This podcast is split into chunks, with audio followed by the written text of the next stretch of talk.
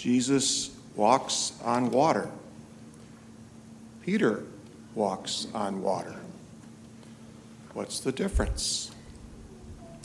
Well, I thought of last week when we celebrated the Feast of the Transfiguration, and I used the example of the difference between moonlight and sunlight to explain the difference between the radiance of the face of Moses and the face of Jesus.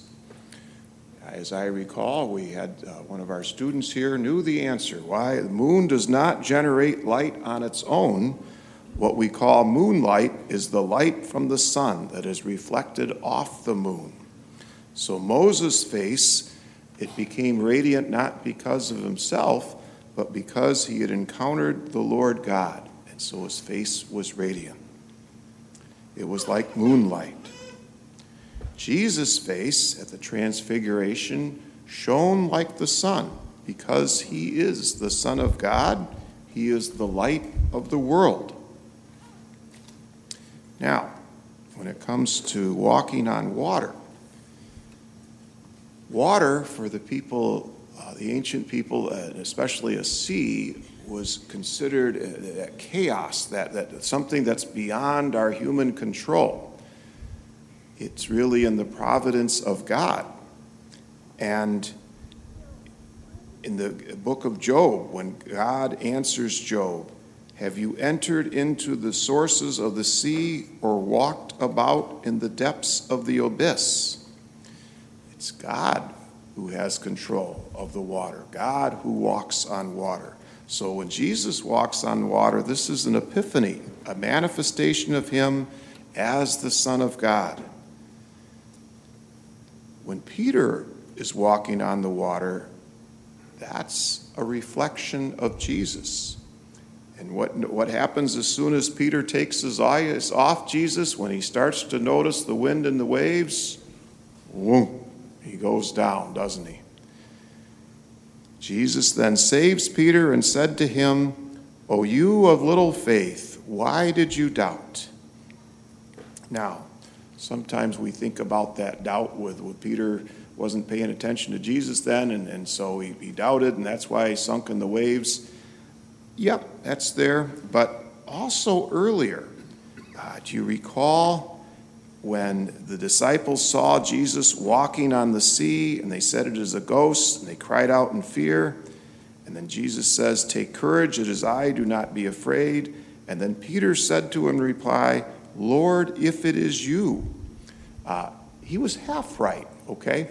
He got the Lord part down, but then he doubts. He's, he's if it is you.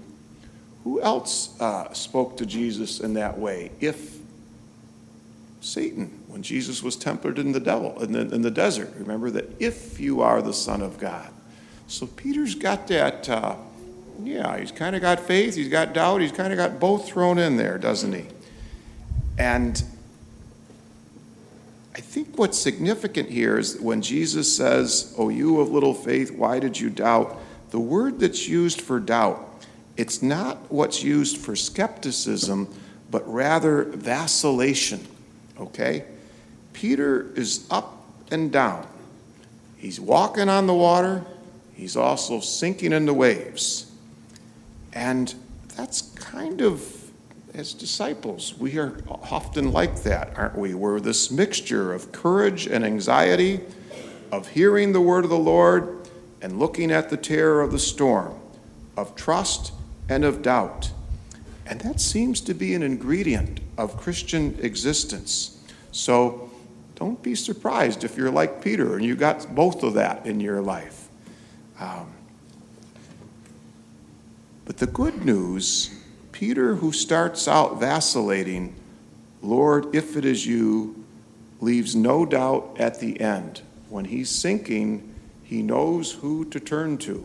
He says, Lord, save me. And we can learn from Peter.